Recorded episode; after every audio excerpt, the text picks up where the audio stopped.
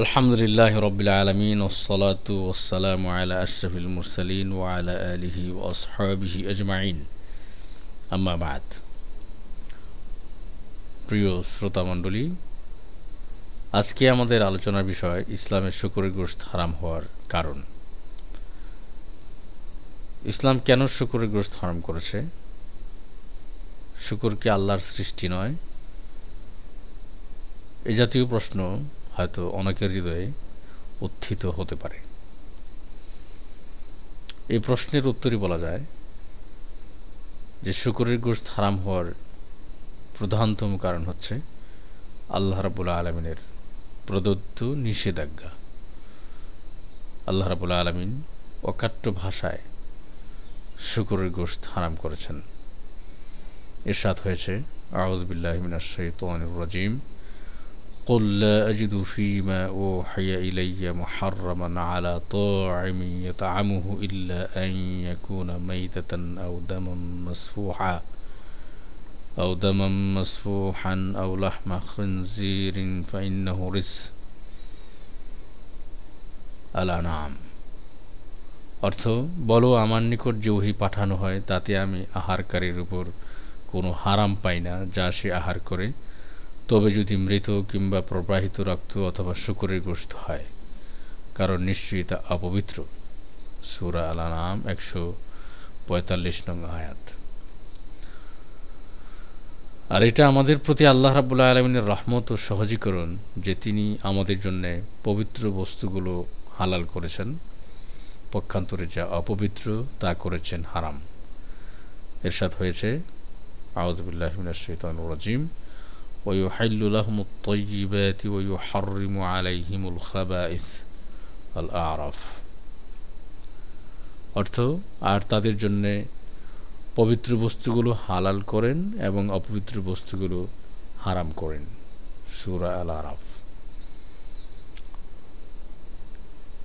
এ বিষয়ে আমাদের বিন্দুমাত্র সন্দেহ নেই যে শুকুর একটি নিকৃষ্ট অপবিত্র প্রাণী এ নিকৃষ্ট প্রাণীর গোষ্ঠ খাওয়া মানুষের জন্য ক্ষতিকর উপরন্তু শুকর, ময়লা আবর্জনায় জীবনযাপন করে থাকে, সুস্থ মেজাজের যে কোনো মানুষ এই বিষয়টিকে ঘৃণা করবে নিঃসন্দেহে এবং প্রত্যাখ্যান করবে খাদ্য হিসেবে শুকুরের গোষ্ঠ গ্রহণ করতে। কেননা এর দ্বারা মানুষের সুস্থ প্রকৃতি, তবিয়ত, মেজাজ এ বিকৃতি আসতে পারে। বিকারগ্রস্ততা আসতে পারে। এটি হচ্ছে শুকুর হারাম হওয়ার পিছনে ধর্মীয় কারণ। আরেকটি কারণ রয়েছে এর পাশাপাশি, সেটি হচ্ছে স্বাস্থ্যগত এবং বিজ্ঞানগত। শুকুরগ্রস্ত বক্ষণে মানুষের শরীর, স্বাস্থ্য বহু ঝুঁকির সম্মুখীন হতে পারে। আধুনিক মেডিকেল বিজ্ঞান তা প্রমাণ করে দিয়েছে। এবং বহু প্রমাণ আমাদের সামনে এনে হাজির করেছে। নিম্নে জাতীয় কিছু তথ্য উল্লেখ করব। অন্যান্য পশুর গোষ্ঠের তুলনায় শুকুরের গোষ্ঠে কোলেস্টেরল অধিক মাত্রায় থাকে আর মানুষের শরীরে কোলেস্টেরল বেড়ে গেলে মানবদেহের শিরাগুলো শক্ত হয়ে যাওয়ার আশঙ্কা বেড়ে যায়। শুকুরের গোষ্ঠের গঠন প্রকৃতি খুবই ব্যতিক্রমধর্মী। অন্যান্য খাবারের তেলজাত অ্যাসিড থেকে তা সম্পূর্ণ ভিন্ন। যে কারণে তা সহজেই শোষণযোগ্য অন্যান্য খাবারের তুলনায়। ফলে রক্তে কোলেস্টেরল বেড়ে যায়। শুকুরের গোষ্ঠ কোলন, স্তন, ব্লাড ইত্যাদির ক্যান্সার ছড়িয়ে দিতে ভূমিকা পালন করে। শুকুরের গোষ্ঠ ও তার চর্বি শরীরের মেদ বাড়িয়ে দেয় এবং এমন রোগের আমদানি করে যা সারিয়ে তোলা দুষ্কর। শুকুরের গোস্ত বক্ষণ চুলকানি, অ্যালার্জি, গ্যাস্ট্রিক ইত্যাদি বাড়িয়ে দেয়। গোষ্ঠ বক্ষণ ফুসফুসে প্রদাহ সৃষ্টি করে, যা কৃমি ও অন্যান্য মাইক্রোবিক প্রদাহ থেকে জন্ম নেয়। শুকুরের গোষ্ঠের মারাত্মক ক্ষতিকর একটি দিক হলো, এতে এক প্রকার কৃমি থাকে, যা টিনিয়াসোলিন নামে খ্যাত। এই কৃমি এই কৃমিটি দৈর্ঘ্যে দুই থেকে তিন মিটার। এই কৃমির ডিম্বগুলোর প্রবৃদ্ধির পরবর্তী ফলাফল হলো যে মানুষ পাগল হয়ে যায়, হিস্টেরিয়ায় ভোগে। যদি মস্তিষ্কের এলাকায় এই কৃমিগুলোর প্রবৃদ্ধি ঘটে, এগুলোর মস্তিষ্ক এলাকারও এগুলোর প্রবৃদ্ধি ঘটে থাকে। হৃৎপিণ্ডের এলাকায় এগুলোর প্রবর্ধন হলে ব্লাড প্রেশার বেড়ে যায় এবং হার্ট অ্যাটাকের ঘটনা ঘটে। শুকুরের গোষ্ঠে অন্যান্য আরও যে ওর্ম থাকে, তার মধ্যে একটি হল লোমতুল্য সংখ্যাকৃতির ত্রিকানিলা ওর্ম, রন্ধন ক্রিয়াকে যা প্রতিরোধ করে। আর শরীরে এটার বর্ধন, পোলিও এবং চর্ম অ্যালার্জি সৃষ্টি করতে পারে। চিকিৎসকগণ বলেন, টেইপ ওর্ম বা টেইপ কৃমি যা শুকুরের গোষ্ঠ থেকে জন্ম নেয়, মানুষের শরীরের জন্য খুবই মারাত্মক। এই অর্ম মানুষের সূক্ষ্ম পরিপাকতন্ত্রে পরিবর্ধিত হয় এবং কয়েক মাসের মধ্যে তা দৃষ্টিগ্রাহ্য আকৃতিতে পৌঁছে যায় এবং পূর্ণবয়স্ক অর্মের আকৃতি ধারণ করে। এই অর্ম এই অর্মের শরীর প্রায় এক হাজার টুকরো দিয়ে গঠিত এবং তা লম্বায় চার থেকে দশ মিটার। এই অর্মটি আক্রান্ত মানুষের পাকস্থলিতে একাই বসবাস করে এবং তার ডিমগুলো পায়খানার সাথে বের হয়ে যায়। এই অরমটি মানুষের শরীরকে দুর্বল করে তোলে। ভিটামিন বি বারো এর ঘাটতি সৃষ্টি করে, যার ফলে এক প্রকার রক্তশূন্যতা সৃষ্টি হয়। কখনো কখনো বরং স্নায়বিক সমস্যা সৃষ্টি করে, যেমন স্নায়ুর প্রদাহ ইত্যাদি। আবার কখনো এর প্রভাব ব্রেইন পর্যন্ত পৌঁছে যায় এবং ব্রেইন অস্থিরতার কারণ হয়ে দাঁড়ায়, অথবা তা ব্রেইনে রক্তচাপ বাড়িয়ে দেয়।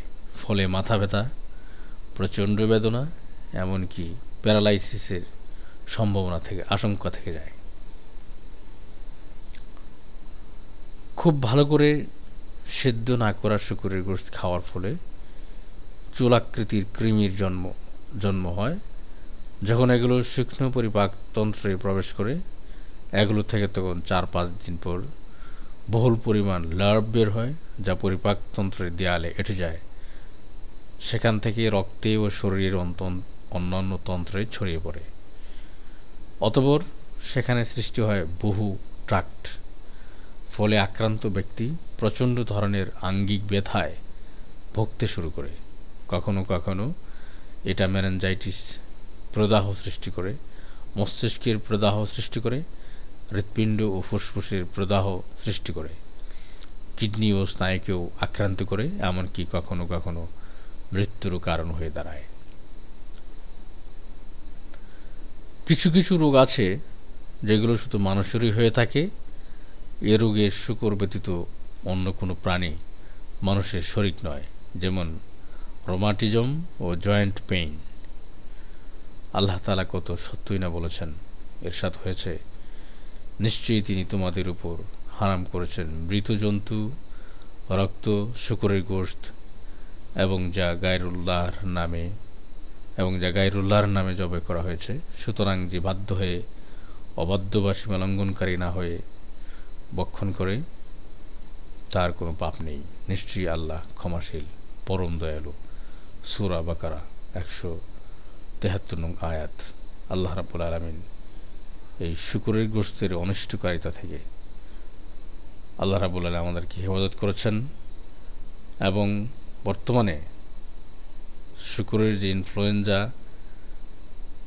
বা সোয়াইন ফ্লু বিশ্বময় ছড়িয়ে পড়ছে, তা আল্লাহ রব্বুল আলমিনের এই নিষেধাজ্ঞার পেছনে যে কারণ ছিল, তার একটি কারণকে আমাদের সামনে এনে হাজির করছে।